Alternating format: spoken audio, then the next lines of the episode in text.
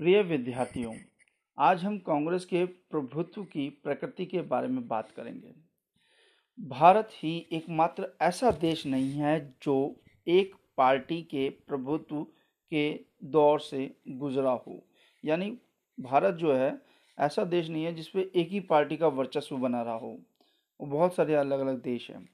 अगर हम दुनिया के बाकी मुल्कों पर नज़र दौड़ाएँ तो हम एक पार्टी के प्रभुत्व यानी वर्चस्व के बहुत से उदाहरण मिलेंगे हमें देखने को। बहरहाल, बाकी मुल्कों में एक पार्टी के प्रभुत्व और भारत में एक पार्टी के प्रभुत्व के बीच एक भारी फ़र्क है है ना? कि और पार्टियों, जहाँ पे एक पार्टी का शासन वर्चस्व में रहता है, वहाँ पे और इंडिया में एक फ़र्क है। और फ़र्क क्या है? बाकी मुल्कों में, यानी बाकी देशों में, एक पार्टी का प्रभुत्व लोकतंत्र की कीमत पर कायम हुआ है। कुछ देशों, मसलन जैसे चीन हो गया, क्यूबा और सीरिया के संविधान में सिर्फ़ एक ही पार्टी को देश के शासन की अनुमति दी गई है, यानी वहाँ पे लोकतंत्र नहीं है। कुछ और देशों जैसे म्यांमार, बेलारूस ऑस्ट्रेलिया में एक पार्टी का प्रभुत्व कानूनी और सैनिक उपायों के चलते कायम किया है।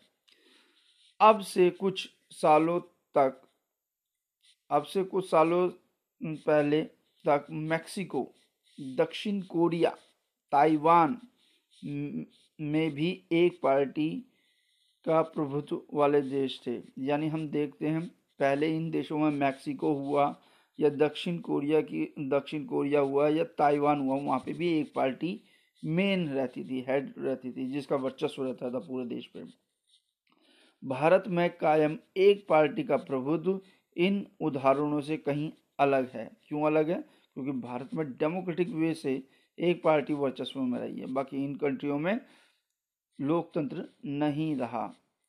कहीं उन्होंने संविधान में एक पार्टी को मान्यता दी और कहीं अलग तरीके से एक पार्टी का वर्चस्व रहा, किसी को जीतने नहीं दिया। यहाँ एक पार्टी का प्रभुत्व लोकतांत्रिक स्थिति को कायम करा हुआ है। अनेक पार्टियों ने मुक्त और निष्पक्ष चुनाव के माहौल में एक दूसरे से होड़ की और तब भी कांग्रेस एक के बाद एक चुनाव जीतती गई। दक्षिण अफ्रीका में रंगभेद की समाप्ति के बाद अफ्रीकन नेशनल कांग्रेस का भी कुछ यही, कुछ ऐसा ही दबदबा कायम हुआ। भारत का उदाहरण बहुत कुछ दक्षिण अफ्रीका अफ्रीका से मिलता जुलता है। कांग्रेस पार्टी की इस असाधारण सफलता की जड़ें स्वाधीनता संग्राम की विरासत में हैं। क्योंकि हम देखते हैं कि आज़ादी दिलाने के में कांग्रेस पार्टी की मुख्य भूमिका रही है। तो लोगों का विश्वास था, जिस देश, जिस पार्टी ने हमें आज़ाद करा है, वही देश को अच्छी तरह चलाएगी, इसीलिए लोग उसे विजयी बनाते रहे। कांग्रेस पार्टी को राष्ट्रीय आंदोलनों की, आंदोलनों का वारिस के रूप में देखा गया। आज़ादी के आंदोलनों में अग्रणी रहे अनेक नेता अब कांग्रेस के उम्मीदवार के रूप में चुनाव लड़ रहे थे। कांग्रेस पहले से ही एक सुसंगठित पार्टी थी। बाकी दल अभी अपने रणनीति सोच ही रहे होते थे कि कांग्रेस अपना अभियान शुरू कर देती थी। दरअसल अनेक पार्टियों का गठन स्वतंत्रता के समय के आसपास अथवा उसके बाद हुआ है। कांग्रेस को अव्वल और एकलौता होने का फ़ायदा मिला है है ना? अव्वल मतलब नंबर एक पे और एकलौता होने का फ़ायदा मिला है कि वो आज़ादी से पहले की पार्टी थी। आज़ादी के वक्त तक ये पार्टी देश में चारों ओर फैल चुकी थी। इस पार्टी के संगठन का नेटवर्क स्थानीय यानी लोकल स्तर तक पहुँच चुका था, यानी छोटी छोटी जगह जगह ग्रामीण स्तर तक भी इस पार्टी की इकाइयाँ बन चुकी थी, यूनिट बन चुकी थी। सबसे बड़ी बात तो यह थी कि कांग्रेस हाल फ़िलहाल तक आज़ादी के आंदोलनों की अगुवाई कर रही थी और उसकी प्रकृति सबको समेट कर मेल जोल कर चलने के थी। हम देखते हैं कि कांग्रेस पार्टी में सभी लोगों का प्रतिनिधित्व था, चाहे वो मुसलमान हो, चाहे वो दलित हो, चाहे वो ईसाई हो, चाहे वो बुद्धिस्ट हो। सभी मज़हब के लोगों का प्रतिनिधित्व कांग्रेस पार्टी में था। इसके आगे होने का यही सबसे बड़ा कारण है। एक हम, एक मैक्सिको की बात करते हैं, जरा थोड़ा एक, जहाँ पे एक पार्टी प्रभुत्व था, जिसे पी आर आई पार्टी बोलते हैं, उस पर देखते हैं। इंस्टीट्यूशनल रिवोल्यूशनरी पार्टी, ये पार्टी का नाम ध्यान रखना। इंस्टीट्यूशनल रिवोल्यूशनरी पार्टी स्पेनिश में इसे पी आर आई कहा जाता है। का मैक्सिको में लगभग साठ सालों तक शासन रहा। इस पार्टी की स्थापना उन्नीस सौ उनतीस में हुई थी मैक्सिको में। तब से नेशनल रिवोल्यूशनरी पार्टी कहा जाता था। तब इसे नेशनल रिवोल्यूशनरी पार्टी कहा जाता था, पीआरआई को। इसने, इसे मैक्सिकन क्रांति की विरासत हासिल थी जैसे भारत में कांग्रेस को विरासत हासिल है कि आज़ादी में सहयोग दिया इसी प्रकार मैक्सिको में जो क्रांति हुई थी उस दौरान इस पार्टी ने अगुवाई की होगी तो इस वजह से इसको लोग पसंद करते थे। मूल रूप से पी आर आई में राजनेता और सैनिक नेता मजदूर और किसान संगठन तथा अनेक राजनीतिक दल सम, समेत कई किस्म के हितों का संगठन था। समय बीतने के साथ पी आर आई के संस्थापक प्लूटोर्क इलियास कैलोस ने इस संगठन पर कब्जा जमा लिया और इसके बाद नियमित रूप से होने वाले चुनाव में हर बार पी आर आई की विजय होती रही। बाकी पार्टियाँ बस नाम की थीं, ताकि शासक दल को वैधता मिलती रहे वैलिडिटी मिलती रहे कि भाई, देखो बहुत सारी पार्टियाँ हैं इलेक्शन में खड़ी होती है, मगर जीतती सिर्फ़ एक ही है पी आर आई है ना चुनाव के नियमों इस तरह तय किए गए कि पी आर आई की जीत हर बार पक्की हो सके। शासक दल ने अक्सर चुनाव में हेर फेर और धांधली की। पीआरआई के शासन को परिपूर्ण तानाशाही कहा जा सकता है। आखिरकार सन 2000 में हुए राष्ट्रपति पद के चुनाव में ये पार्टी हार गई। मैक्सिको अब एक पार्टी के दबदबे वाला देश नहीं रहा। बहरहाल अब अपने दबदबे के दौर में पीआरआई ने जो दांव पेंच अपनाए थे, उनका लोकतंत्र की सेहत पर बड़ा खराब असर पड़ा। स्वतंत्र और निष्पक्ष चुनाव की बात पर अब भी नागरिकों का पूरा विश्वास नहीं जम पाया है। ठीक है ना? तो हम ये देखते हैं कि किस प्रकार जो मैक्सिको में पीआरआई पार्टी ने अपना वर्चस्व बनाया था, वो कैसे कैसे पार्टी जीतती थी। हमने नाइन्थ क्लास में भी पढ़ा था कि कैसे मतदान पेटियाँ बदल देते थे ये लोग, है ना? या सरकारी मशीनरी का यूज़ करते थे, जैसे स्कूल स्कूलों के टीचर के थ्रू अपनी पार्टी का प्रचार करवाते थे। ये हमने नाइन्थ की नाइन्थ की क्लास में पढ़े हैं ये चीज़ें, ठीक है? अब हम देखते हैं। कांग्रेस एक सामाजिक विचारधारा गठबंधन के रूप में। कांग्रेस का जन्म सन अठारह में हुआ था 28 दिसंबर, है ना? ये तो हम सब जानते ही हैं। उस वक्त ये नव शिक्षित काम काजी नव शिक्षित मतलब नए पढ़े लिखे लोग काम काजी जो काम करते हैं और व्यापारी वर्गों का एक हित सम, हित समूह भर थी यानी उनके हितों की बात मेन करती थी। लेकिन बीसवीं शताब बीसवीं सदी में इसने आंदोलन जन आंदोलन का रूप ले लिया। बीसवीं सदी मतलब सन 1900 के आसपास इसने क्या करा? जन आंदोलन, जनता का आंदोलन बन गई। इस वजह से कांग्रेस ने एक जनव्यापी राजनीतिक राजनीतिक पार्टी का रूप ले लिया और राजनीतिक व्यवस्था में इसका दबदबा कायम हो गया। शुरू शुरू में कांग्रेस में अंग्रेज़ अगड़ी जाति, जैसे जो अंग्रेज़ी बोलने वाले लोग थे, अगड़ी जाति, यानी उच्च जाति के लोग, उच्च मध्यम वर्गीय लोग, यानी middle class upper middle class के लोग और शहरी अभिजन, यानी शहरों में पढ़े लिखे पैसे वाले लोगों का बोलबाला था। लेकिन कांग्रेस ने जब भी सविना जब भी सविना विज्ञा जैसे आंदोलन चलाए, उसका सामाजिक आधार बढ़ा, है ना? सविना विज्ञा आंदोलन जैसे हम देखते हैं, गांधी जी ने असहयोग आंदोलन 1920 में चलाया, है ना? 22 में बंद किया। इसी प्रकार सविनय विज्ञा आंदोलन 1930 में चला और चौंतीस तक चला। तो इस दौरान जब आंदोलन के दौरान उनका सामाजिक दायरा बढ़ा, उसमें गरीब लोग भी आने लगे, किसान आने लगे, महिलाएँ आने लगी, दलित आने लगे, मुसलमान आने लगे, है ना? इस प्रकार। कांग्रेस ने परस्पर विरोधी हितों के कई समूहों को एक साथ जोड़ा।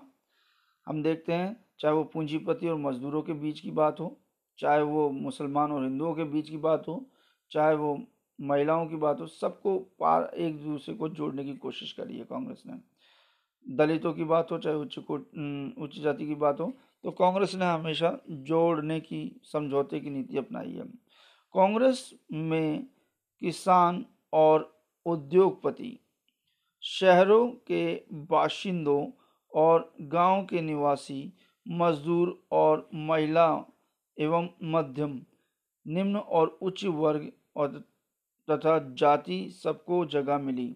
हम देखते हैं कि कांग्रेस में किसान हो और उद्योगपति हो, चाहे शहरों के बाशिंदे हों या गाँव के निवासी हों, मजदूर हों या मालिक हों मध्यम वर्ग के लोग हों, चाहे निम्न वर्ग के लोग हों या उच्च वर्ग के लोग हों, या उच्च वर्ग की जाति के लोग हों, चाहे निम्न जाति के लोग हों, सबको जगह दी। धीरे धीरे कांग्रेस का नेतृत्व भी विस्तृत हुआ, बढ़ता गया।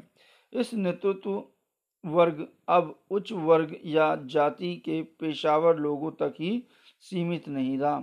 अब सिर्फ़ जो अपर कास्ट के लोग थे, वही लीड नहीं करते थे कांग्रेस को। अब इसमें निम्न वर्ग के लोग भी शामिल हुए। इसका नेतृत्व वर्ग अब उच्च वर्ग के जाति के पेशावर लोगों तक ही सीमित नहीं था। इसमें खेती किसानों की बुनियाद वाले तथा गाँव गिरान की तरफ़ रुझान रखने वाले नेता भी उभरे। आज़ादी के समय तक कांग्रेस एक सतरंगे सामाजिक संगठन या गठबंधन की शक्ल अख्तियार कर चुकी थी और वर्ग, जाति, धर्म, भाषा तथा अन्य हितों के आधार पर इस सामाजिक गठबंधन से भारत की विविधता की नुमाइंदगी हो रही थी। इनमें से अनेक समूहों ने अपनी पहचान को कांग्रेस के साथ एक करके देखा। कई बार ये भी हुआ कि किसी समूह ने अपनी पहचान को कांग्रेस के साथ एक साथ नहीं किया और अपने अपने विश्वासों को मानते हुए बतौर एक व्यक्ति या समूह के कांग्रेस के भीतर बने रहे। इस अर्थ में कांग्रेस एक विचारधारात्मक संगठन भी थी। कांग्रेस ने अपन, कांग्रेस ने अपने अंदर क्रांतिकारी और शांतिवादी, कंजर्वेटिव, रेडिकल, गर्मपंथी, नरमपंथी, दक्षिणपंथी, वामपंथी, हर तरह की विचारधारा के मध्यम मार्गियों को समाहित किया। अब देखो यहाँ पे मैं आपको बताना चाहूँगा कांग्रेस ने अपने अंदर क्रांतिकारी क्रांतिकारी वो होते थे जो अंग्रेज़ों को मार कर उनको भगाना चाहते थे, ठीक है? जैसे वो सोचते थे कि अगर अंग्रेज़ों को मारा पीटा जाएगा तो डर के मारे वो देश छोड़ देंगे। तो उनमें ऐसे क्रांतिकारी लोग थे जैसे भगत सिंह, सुखदेव, राजगुरु, है ना? चंद्रशेखर आज़ाद। शांतिवादी शांतिवादी जो गांधीवादी विचारधारा में विश्वास करते थे। जैसे उनका कहना था, अहिंसा से ही देश को आज़ादी मिल सकती है। कंजर्वेटिव, पुराने ख्याल के लोग, पुराने ख्याल के लोग जो होते हैं, और फिर है रेडिकल रेडिकल वाले होते हैं जो पूरी तरह स्थिति को बदलने की बात करते हैं। अमूल चूल परिवर्तन, बिल्कुल स्थिति को बदलने की बात जो करते हैं, जैसे इस समय स्थिति चल रही है, उससे बिल्कुल नई स्थिति बनाना वो रेडिकलवादी होते हैं। गर्मपंथी गर्मपंथी का मतलब ये नहीं है कि वो मार पीट रहे हैं, वो गर्मपंथी मतलब अपना विरोध प्रदर्शन कर रहे हैं। कैसे? धरने प्रदर्शन के द्वारा, जुलूसों के द्वारा, नारों के द्वारा, है ना? और नरमपंथी तो हम समझते ही हैं सब। नरमपंथी वही जो कांग्रेस के पहले लोग थे कि अपनी जो एप्लीकेशनें थी, अपनी शिकायतें थी, प्रार्थना पत्र द्वारा अंग्रेज़ों को सुनाते थे। दक्षिणपंथी दक्षिणपंथी वो जो पूंजीवाद को समर्थन करते हैं, कैपिटलिज्म को समर्पित करते हैं, समर्थ, सपोर्ट करते हैं। तो दक्षिणपंथी वो लोग हैं जो पूंजीवाद को सपोर्ट कर रहे हैं और वामपंथी वो हैं जो मजदूरों के हितों की बात करते हैं, जो साम्यवादी साम्यवादी लोग हैं, जो मजदूर, गरीब, निर्धनों की बात करते हैं और चाहते हैं कि सरकार जो है देश पर ये राज्य का अधिकार हो और सभी को बराबर माना जाए। वामपंथी जिसे बोलते हैं हम, लेफ्टिस्ट और दक्षिणपंथी को हम बोलते हैं राइटिस्ट। तो ये विचारधारा है और हर धारा के मध्यम मार्गी समाहित किया है। कांग्रेस एक मंच की तरह है, जिस पर अनेक समूह हैं। हित और राजनीतिक दल तक आज राजनीतिक दल तक आज जुटे थे और राष्ट्रीय आंदोलनों में भाग लेते थे। आज़ादी से पहले के वक्त में अनेक राज, अनेक संगठन और पार्टियों को कांग्रेस में रहने की इजाज़त थी। हालाँकि इनके संगठन और पार्टी के अपने अपने अलग अलग संविधान थे। इनका संगठनिक ढांचा भी अलग था। इनमें से कुछ मसलन कांग्रेस सोशलिस्ट पार्टी बाद में कांग्रेस से अलग हो गई और विपक्षी दल बन गए। खा, किसी खास पद्धति, कार्यक्रम या नीति को लेकर मौजूदा मतभेद को कांग्रेस पार्टी सुलझा सुलझा भले न पाई हो, लेकिन अपन, लेकिन उन्होंने अपने आप को मिलाए रखते हुए एक आम सहमति कायम कर ली थी। तो हम ये देखते हैं कि इसमें कि जो कांग्रेस थी, उसके अंदर ही विभिन्न विचारधाराएँ थी। अलग अलग कांग्रेस के अंदर ही विभिन्न विचारधारा के लोग अपनी एक, कांग्रेस के अंदर ही अलग पार्टी बना के रखते थे। मगर कांग्रेस ने सन 1948 में ये अपना संविधान में परिवर्तन किया। कांग्रेस पार्टी का खुद का जो संविधान था, उसमें परिवर्तन किया और उसने ये दोहरी दोहरी सदस्यता को त्याग दिया, उसने कहा, जो कांग्रेस की विचारधारा को नहीं मानता, वो अपनी अलग पार्टी बनाए, कांग्रेस में रहकर नहीं कर सकता। ठीक है? तो आज का जो टॉपिक था हमारा, ये था। तो उसके बाद फिर हम एक थोड़ा सा और देख ले नहीं। आ, तो आज का टॉपिक इतना ही है। फिर मिलेंगे नेक्स्ट एपिसोड में। तब तक के लिए धन्यवाद।